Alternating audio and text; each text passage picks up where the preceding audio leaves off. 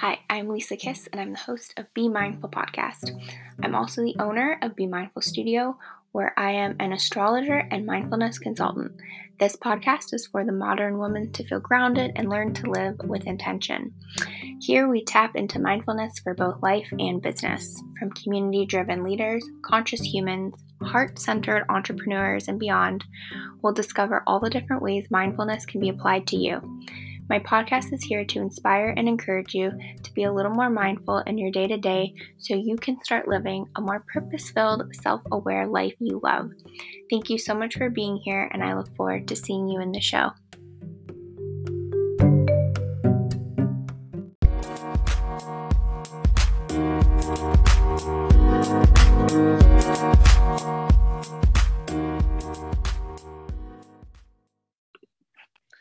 Hello, hello, welcome to today's episode of Be Mindful Podcast. Today I'm here with Bianca Metz, the owner of The Giving Tree, right? Did I get that right? Okay.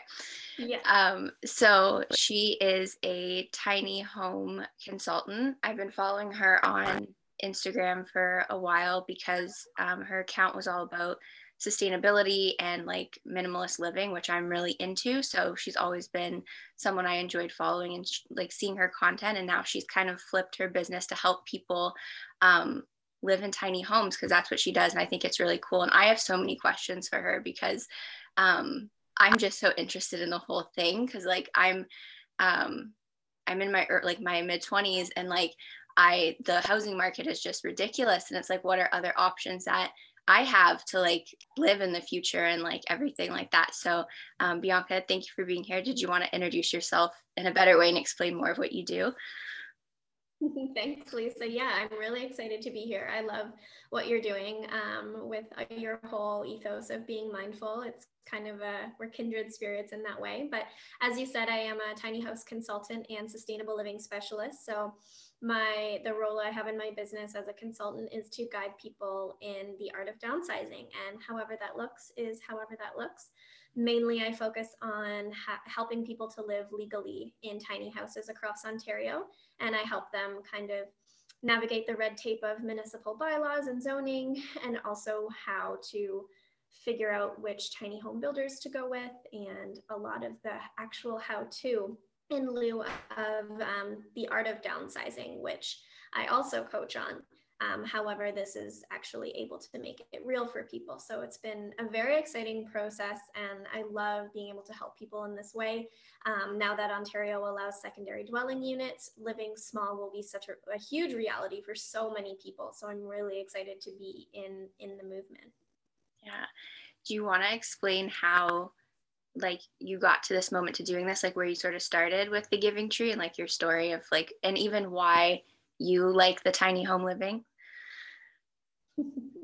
Absolutely. I love um, i love coming back to this because it's it was such an awakened moment for me. So um, a lot of people who have followed me excuse me for quite a while know that i had my son six weeks early and this kind of created such a pivotal shift in my entire being. And as a mother, as a woman, as a professional being, as a wife, essentially I had this really big awakened moment that, you know, I was working so hard for for seemingly nothing. You know, my husband and I owned a condo and um, you know we had a sense of home ownership that's lovely um, but we didn't have access to land and we didn't we were constantly sinking all of our money into our bills into owning our home. So why why were we spending so much money on this on this space that we were so disconnected with? And so when i had bodhi i started looking at things so differently. I started wondering why i pushed myself so hard during my pregnancy to work. And the answer was because we had bills to pay because i needed to gain my hours for maternity leave because i had something to prove because i'm a woman hear me roar. Um, and i I kind of didn't slow down. I didn't listen to my body, and that was really upsetting for me. And so when Bodhi came early, I promised myself I would never, ever let conventional society tell me what to do ever again. I would never subscribe to the formula ever again. I, I won't, I just took alternative living and encompassed it fully. So when Justin and I thought to ourselves, how do we attain the life that we want in the current economic circumstance that we are in? We're millennials who are we cannot enter the housing market. Even though we already were in there we we had help. And so we just sat ourselves down and said okay what are the opportunities here? What can we do?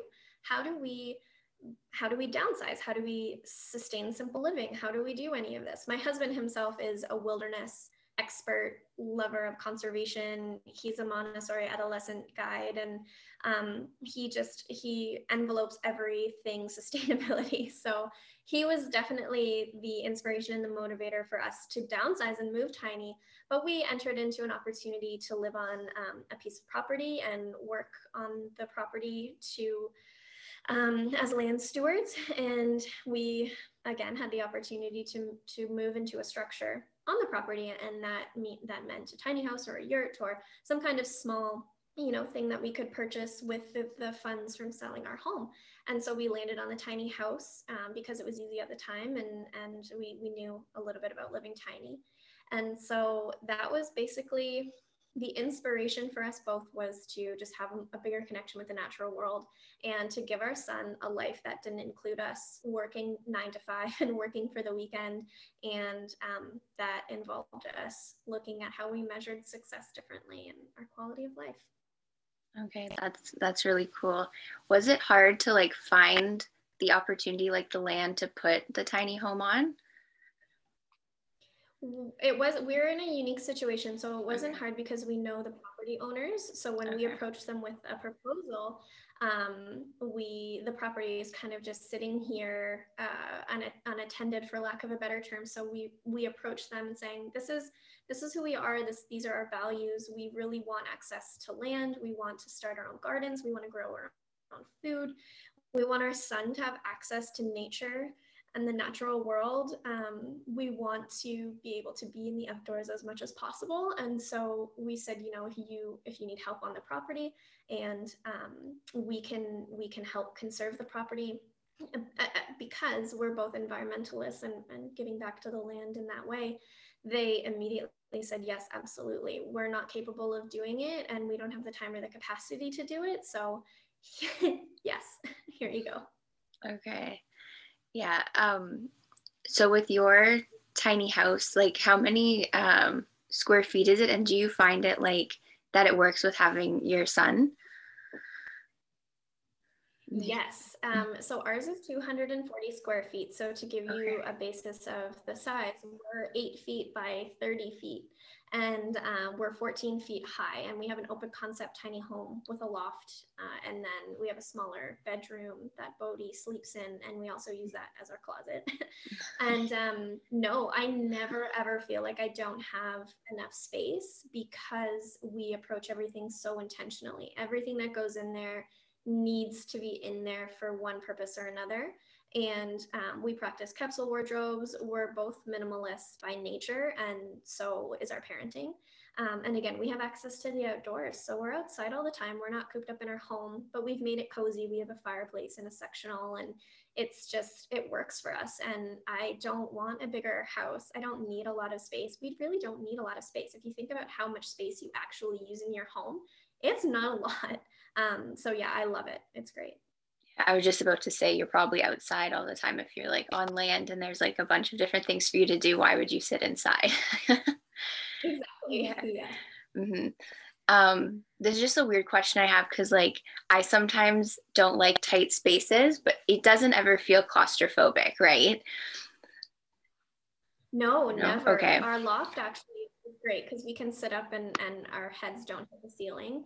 Um, but it never feels claustrophobic. If, if either of us ever need a second to go and breathe or, you know, we're, we're over top of each other, because my husband's not a small guy. He's about six three. He's, he's a big dude. And so living tiny with another, lar- with a large human and a tiny human can get a little tough at times, but we know how to move around each other. We've been together long enough that we know that. And um, if either of us needs space, then we have the ability to get space. And it just really makes you a lot more intimate in your relationship in that way too. You you really have to learn how to live um, with someone. You can't just slam the door and go to another room and and ignore that person. Yeah. Um, so I guess even living in a tiny space, I guess the topic of mindfulness probably comes up a lot because I feel like it's tied to sustainability. So, um, I guess how do you explore mindfulness in your day to day while living in the tiny home? And I'm assuming you like work from home too. Yeah. So it's funny because I can answer that in two parts. Part one would be mindfulness in living tiny was just all rooted in intention. And so when so picture yourself purchasing a big home and you have you know three bedrooms you've got a den you've got an office or a big living room maybe a you have all the space you need and all you need to do is fill it. And so you do that and you design it and you fill it and you put things in there and it becomes functional but perhaps those spaces become um, a disaster uh, because you know it hasn't been well intentioned or well thought out. Well for us it's taken months and months and, and years now to really get it right. And it, we're always in a in a learning curve but that forces us to be mindful because had we just moved into the tiny house and designed it like most tiny houses are designed and we put in there what we assumed we needed we we wouldn't really um, we wouldn't be able to live the way that we do because every single thing that's in there serves a purpose. And so it's taken patience. Mindfulness in this format has taken a total amount of patience. You know, we moved into the house and we assumed that we needed a small couch, tiny house, tiny couch. That makes sense. Well, we bought a tiny couch and we hated it because neither of us could fit on there. Um, it was, it just didn't, it didn't, well, of course it gave us more floor space. Um, but then we ended up purchasing this big, this big sectional from Ikea and and we love it because we can both lay down bodhi can lay with us and it makes the space look bigger and so my point being is that if you you really need to live in a space you really need to know yourself well and know each other well to really live by design. And so in day-to-day mindfulness to address that piece of it it is you know you have to be aware of what you're doing how the the footprint you're leaving behind you know spaces can become cluttered just as easily as a bigger house because you don't have those drop zones to just drop and ignore. Um, so we're very mindful of what we buy. We're very mindful of what we bring in the house because there's no room for extra. And so that means we don't buy extra. And now we have extra in our bank account and we have extra experiences and we have extra everything else because we're not cluttering everything up. Mm-hmm. Did you when you bought the tiny home structure did you customize the inside of it to kind of suit your needs like to help you be mindful of things? Or did you just sort of buy it and it just like i don't know like when people make them if it's like a, a one like one kind of floor layout or if there's different options for you to pick from yeah, there are different options. So the great thing about tiny home uh, builders is that their design process is super intricate because you really need to dive deep into somebody's life, um, how they work, how their systems and habits work. So I do a lot more systems and habits design than I do actual design because I'm not an architect. But for our home specifically, we purchased it as a shell, um, and so the interior was was was already finished. And so we essentially just retrofitted and designed it based on um, how how we live and how we move and what we do. And uh, my husband just brought me lunch. This is great. Thanks, um, and uh, so, yeah, we essentially just made it um, into what made sense for ourselves. If we were to do it over again, I would absolutely do a full customize design um, and work with a specialist who actually can talk about what it lives to live, what it means to live tiny, because living small is way different from any other type of living. When you move from your condo because condos are around like 500 maybe 600 square feet so did you have to like get rid of a lot of things and really like go through everything and pick what was like essential for you yeah we purged so much and it felt so good to get rid of everything um, so we our condo it was a two bedroom condo so we were at 938 square feet um, and so we had, it was, yeah, two bedrooms, two bathrooms, and two, and a kitchen and a front closet, and, and then a main living area. So yeah, we had to get rid of all of our furniture. Obviously, we kept a lot because we didn't know the longevity of living tiny. We didn't know, you know, um, and we spent a, a good money in um, in in those types of things over the years. You know, we had an expensive TV stand, all these different things. And, and what's unsustainable is just getting rid of everything because then if your circumstances do change, then you have to just buy it all over again. So a big proponent for me for downsizing is if, if you can actually keep things and retrofit or keep them for a rainy day, then do that or sell it. Um, so we kept a lot of the things that we really held attachment to, and we ended up putting that in storage. Um, also, because we switch our clothes out seasonally, so we have seasonal capsule wardrobes. We um, keep a storage unit for that purpose because we have a toddler. We have a lot of seasonal toys and other things that he's growing into. And so um, I would say we got rid of probably around, um, I would say, you know, 40 to 50% of the things that we owned. And then about 90% of our clothes in our wardrobe. And then everything else we just kind of put into storage and um, things we may have felt we would have used later. Okay.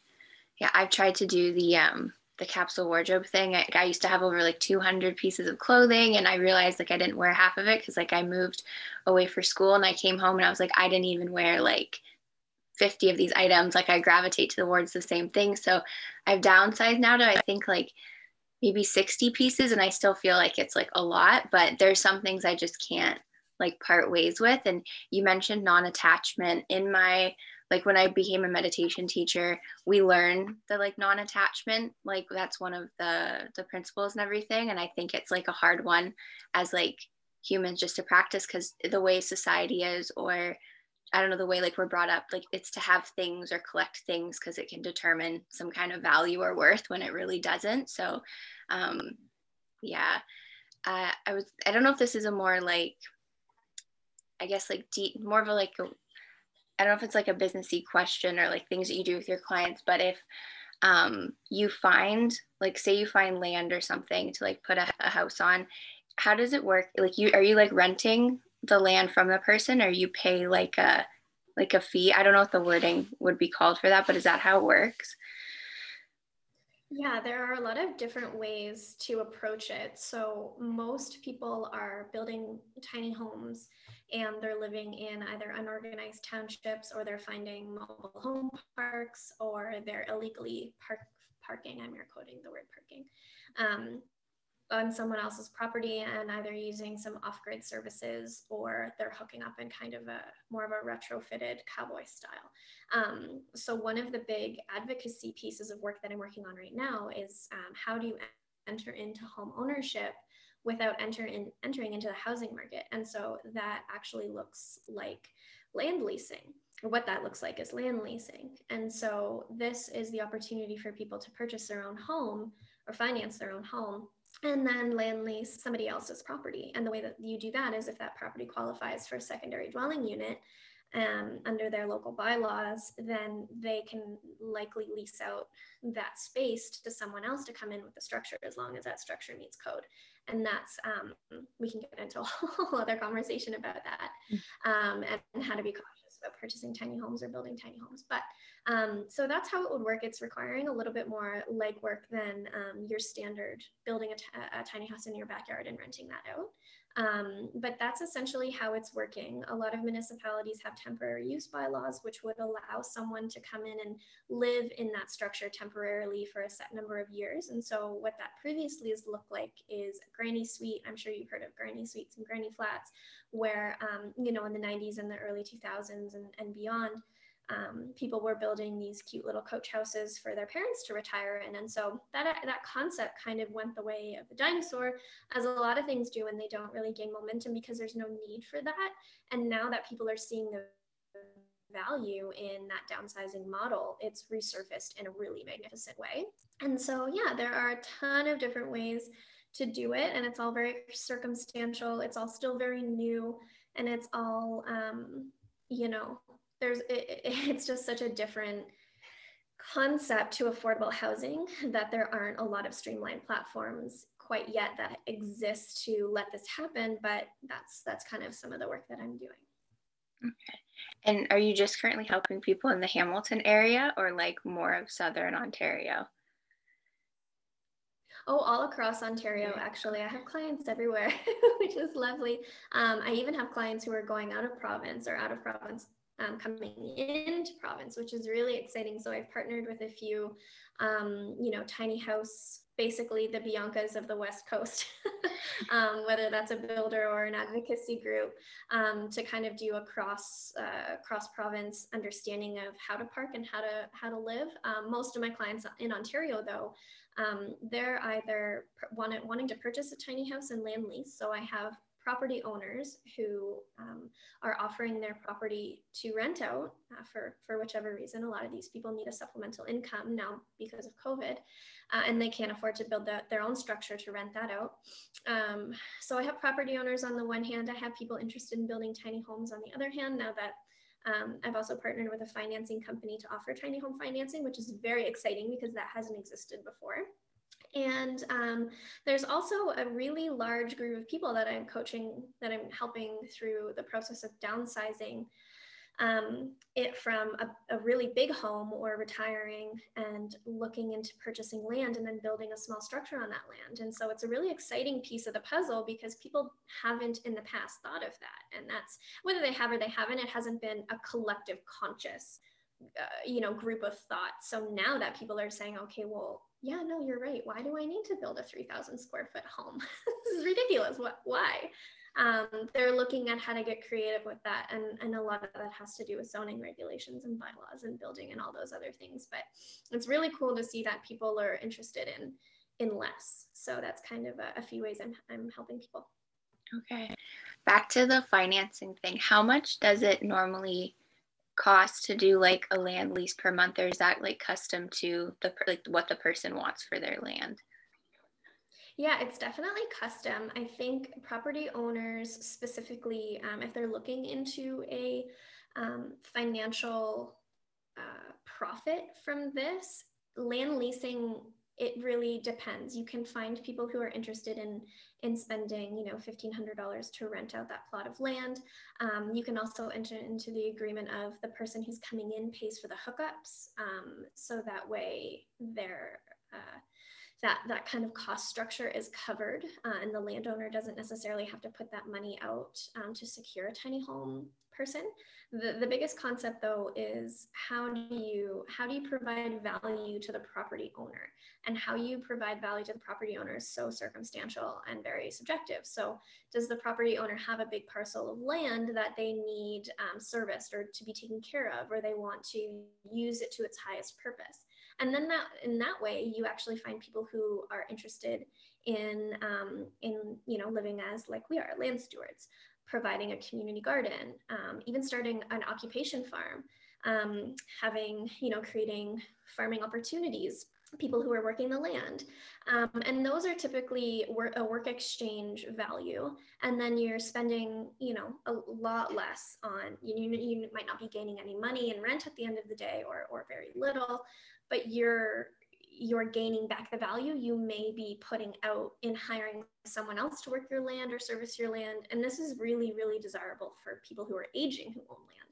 Um, the second piece of the puzzle would just be your regular person who is just not interested in spending for three to four thousand dollars on rent anymore.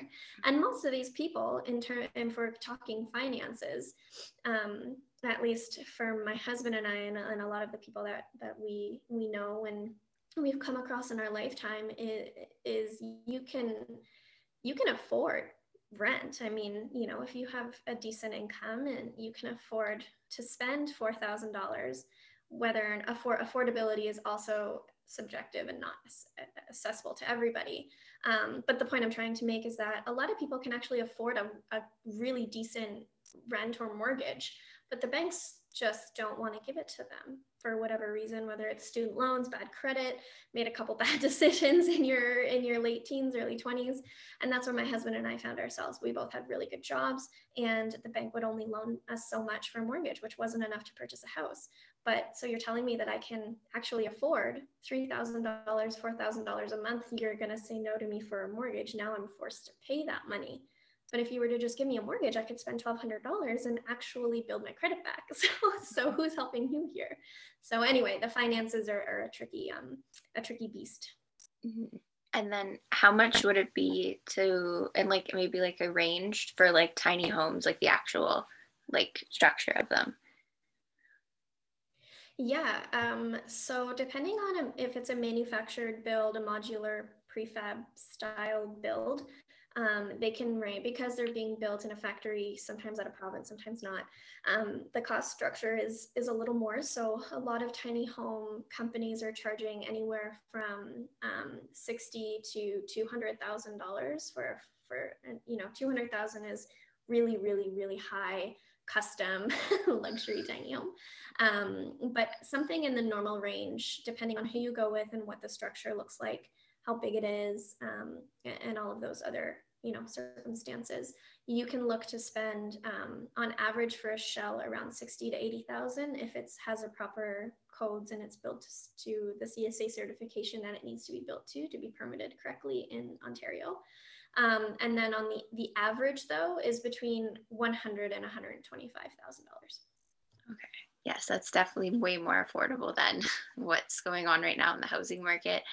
Um, this is, might be like random question, but like, do you, do people need like a certain vehicle, like a truck or something, to be able to like pull this, like to like to park it, or like are there people who just sort of, I guess, are they like a little nomadic with it? Like they can like find different places to park it and like travel with it and like take their home with them in a like in a sort of way.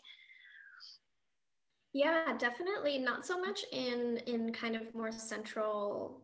Uh, it, well, I guess in, in a four season climate, it's not so common because you're dealing with um, hookups and, and potential frozen pipes. And so people who are interested in living tiny, specifically in Ontario or Quebec, or, or again, anywhere where it's more four season seasonal issues, um, they're a lot less nomadic. Um, but to answer your question, so say for example, you're on the West Coast or on in California or somewhere like Oregon where it's you know warmer and you're not necessarily dealing with a ton of snow, then yeah, you can um, your average truck or dually can can pull a tiny house depending on how large it is. Um, there are some certain licenses that you need depending on how big the home is, um, but there are always towing options that are available. Um, for example, ours needed to be towed and then the wheel blew off. and so it had to be put on a float, which was so lovely and fun and very expensive. But yeah, so a lot of people, so say for example, you were interested in purchasing a tiny house to say move from a seasonal RV park to seasonal RV park. You work from home, you just want to live more transiently. You can find RV parks across the province that will host you seasonality or season by season. Then, then certainly you can purchase a truck. You can a 1500. You definitely get away with pulling a, a 25 or 30 foot tiny house, and then you call it a day. You have some self-contained um, services, you know, like. Uh, composting toilet and solar panels and those lovely things. Um, but that's definitely not a solution for everyone, mainly because so many people, again, don't want to be so transient, but also um, a lot of the tiny houses on wheels are not certified to be permitted if that person eventually wants to permit that on a piece of land. Um, so there's a lot of stipulations there too. Okay. And then, so I'm going to talk about astrology now, but you, have you ever heard the term age of Aquarius? Yes.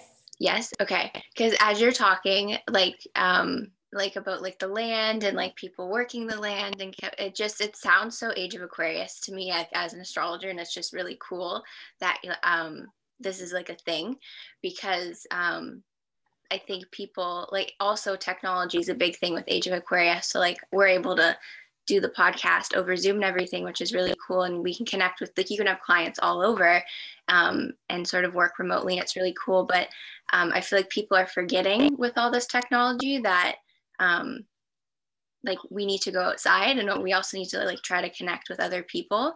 And just like by what you're mm-hmm. saying, like, working the land and even, te- like, teaching your son how to, like, probably, like, garden and, like, grow food and things like that, I feel like is such a, valuable thing that we've like lost somehow on the way. Um, and yeah, it just it's just really cool to listen to you like hear it because I had a thought. Um, I don't know, maybe like a few months ago, just with everything that was going on, and I was like, I really want to like buy a piece of land, and then the thought I had was for like my mom because she's near retirement for like oh i'll just put like a tiny house there for her so she can be close or whatever um, but like that's a thought I had. It's like a big dream for me to own land, but the tiny house thing is like more like attainable. So it's just really cool to like, I don't know, hear you talk about all these things. Um, but yeah, it just sounds so Age of Aquarius. It's cool. I feel like more people need to be doing like cool things like this, like you are. So I agree. It's all about community at the end of the day. We're just getting so far away from from um, from that concept of living uh, resource sharing and self-reliance and self-reliable living. And so um, that com- community really just pops up in a way that is going to allow us to be to be resilient. And when you're building up and out and when you're building fences and you're building big homes to keep everyone out you're effectively saying i'm i'm fine on my own. And we've all realized that especially with COVID, that we're really not. So yeah, it's it's totally all about community and all of that. Yeah. Yes. Like it, the sign of Aquarius in astrology rules like groups and communities and like coming together and like focusing on people and caring about people and being a humanitarian and it's not about the money or like the profits it's about people so um no it's really cool what you're doing to end i don't know if i have any more questions for you, but I will link all of your um, info in like the show notes so people can go and like contact you if they want to do this because I think it's really cool. I don't even know another word to describe it other than cool that this is like a thing that people can do. Um, but to end off the episode, um, I usually talk about astrology at the beginning, but um, did you want to talk about? Do you connect with your zodiac sign? Sometimes I look at a person's like whole chart and pull out a few things, but um, yes, you're you're Gemini. So do you connect with your zodiac sign, and does it like help you with um, the job that you do? Yes, I connect with being a Gemini in in a in a crippling way, in in a positively in a positive way. Um, being a Gemini has something I've always been so connected to because of the duality. Because you have the twins, you, it's an air sign, and so you have these you almost get to be two people that live so harmoniously together. So it's almost like having, you know, you get the Cain and Abel, or you get the the yin and yang, or you get the twin. And it's not to say one is above or different or better or worse or good and evil but it certainly um, you're able to just be these two these two people in one person's body. And I, I, connected a lot with this sign with my sign when i worked in the hospitality industry. And so there's always bianca you know outside of that. And then there's bianca at work. And bianca at work is um, firm but fair and um, but still bubbly and energetic and getting people you know to to work well. And and be happy and um, but i can I can communicate and i can be this professional being. And then outside of work i'm just this firecracker of a human. And so it was nice to to kind of have that. But in terms of now and kind of being you know i'm i'm older i'm 33 well not older i'm 33 i'm older than i was. Um, i'm a mother and a wife and an intentional you know person. And um, the the those innate qualities of being a Gemini have never left. I've everyone has always come one of the biggest things and i guess if other people were to describe me my top five would be i do not have a filter that has gotten me in a lot of trouble over the years but it's also it's also so amazing because it lets me set those boundaries like right away if there's something that i don't agree with or i don't like I'm able to synthesize that information and convey it back in, in a way that's like immediate. And I'm going to say it and it's going to happen. And sometimes it doesn't come out right and sometimes it does. Um, but one thing I definitely resonate with is the whole, the speedy, the speediness of a Gemini. It's like the quick wit, the quick intelligence. Everything is always, not to say that I'm, you know, I'm a highly intelligent person, but I'm always the first person to make that witty comment or witty remark and uh, you know find the joke and and and often and that's actually kind of a bit of a trauma response I have learned about if, with it with with humor in that way. Um, but in my business, it's one of the things that I love about it about being a Gemini is that is ideation and the fact that Geminis are just like idea after idea after idea after idea and always finding caveats and avenues and different ways of looking at things. And as a permaculturist too, now that I'm, I'm getting my permaculture designation for um, permaculture design and holistic systems thinking. And it has it has almost felt like i have put on a second skin with permaculture because it's full holistic decision making. Everything affects everything everything has a, a, purpose and you can look at things in so many different ways. And so it's almost like i just stepped into this bodysuit of awesomeness from from the perspective and working with my business. So i love that that being a gemini provides me to just like think quickly and um, be so adaptable and you know think quickly and, and just find ideas where you wouldn't even think about it. And so that's just been so great Yeah, I have an idea book because I have so many and I want to work on all of them at the same time, but that's not possible. so I have a book designated and I know I can come back to it later. That's what I tell myself. But um, something cool with the Geminis, I feel like um, you're like sometimes we're called like the networkers. So like we usually just know a lot of people, just, you know, we don't know, maybe know them too well, but we just like have a big like um, oh my gosh, what's the word? I guess in the network of people. So I've seen it where people ask me for recommendation and then I will recommend and then they work together. And I'm like, that's so cool. Like I made like that kind of relationship happen. And I feel like that's what you do with the tiny homes. You're just like networking everyone together so they can um, like have a much more like mindful, sustainable living experience. So yeah, yeah, 1000%. 1000%. It is so much fun. And I get such a, a, satisfaction from that when, like you said, when you can, when you know innately that two people are either meant to work together or you know someone who can, who can help someone. And at the end of the day, I get so much satisfaction in seeing other people get excited about their life journey and their quality of life and all of these other different beautiful things and so yeah as a gemini it's just you kind of you sit back and you just drop all these seeds and you just let everything flourish and you're like yay i was a catalyst for this yeah. i just realized there's like another question I had here, um, and maybe we can like end off the episode with this. But it's how do you find support in the Hamilton community? But maybe if you want to list like five resources that are like sustainable resources that people can um, like reach out to if they're they're wanting to live more minimally or sustainably yeah so uh, i'll start with my this uh, group that i helped found um, called eco hamilton so it's a collective of really sustainable businesses um, that exist across Hamilton, whether it's organizational, environmental advocacy, um, holding space for, for a kind of a low impact lifestyle. And then there are a lot of uh, people who actually own businesses that um, you know, re- either retail or otherwise that allow kind of for a low impact lifestyle and, and hold space for that education. And so definitely Eco Hamilton. Um, second would be um, some more environmental advocacy groups. So you can just get on the pulse as to what's happening in our own backyard. And so that would be Hamilton 350 organization. So I'm a part of their, um, I, I have a step back a little bit from social media just because my business is growing so much, but I have been working with them in their social media advocacy. And so they're an environmental organization that really um, gets to the grassroots of issues that are, are facing um, this biodiverse area.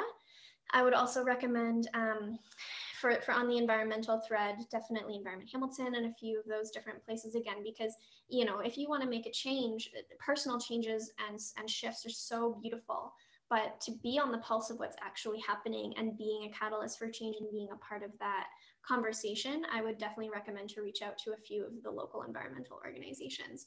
In terms of sustainable living, Eco Hamilton will likely give you the resources that you can find for supporting local, supporting low impact, making a few lifestyle shifts and changes. Um, and then, goodness, who else? Yeah, I think I think that's about it. Hamilton is so amazing and so progressive. And I'm really excited to be a part of the community here because they're making a lot of really positive changes um, because we live in such a, a diverse, a biodiverse area. Um, and, and that's important. That's really important to remember.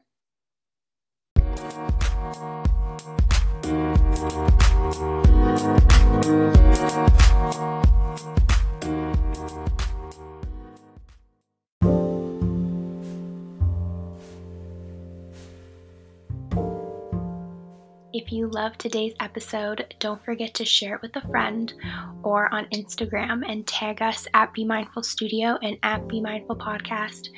Also, if you have any questions or feedback or maybe an idea for an episode, don't be afraid to reach out on Instagram and send me a message. I'd love very much to stay in touch with you. Thank you again for your support, and I will see you very, very soon in the next episode.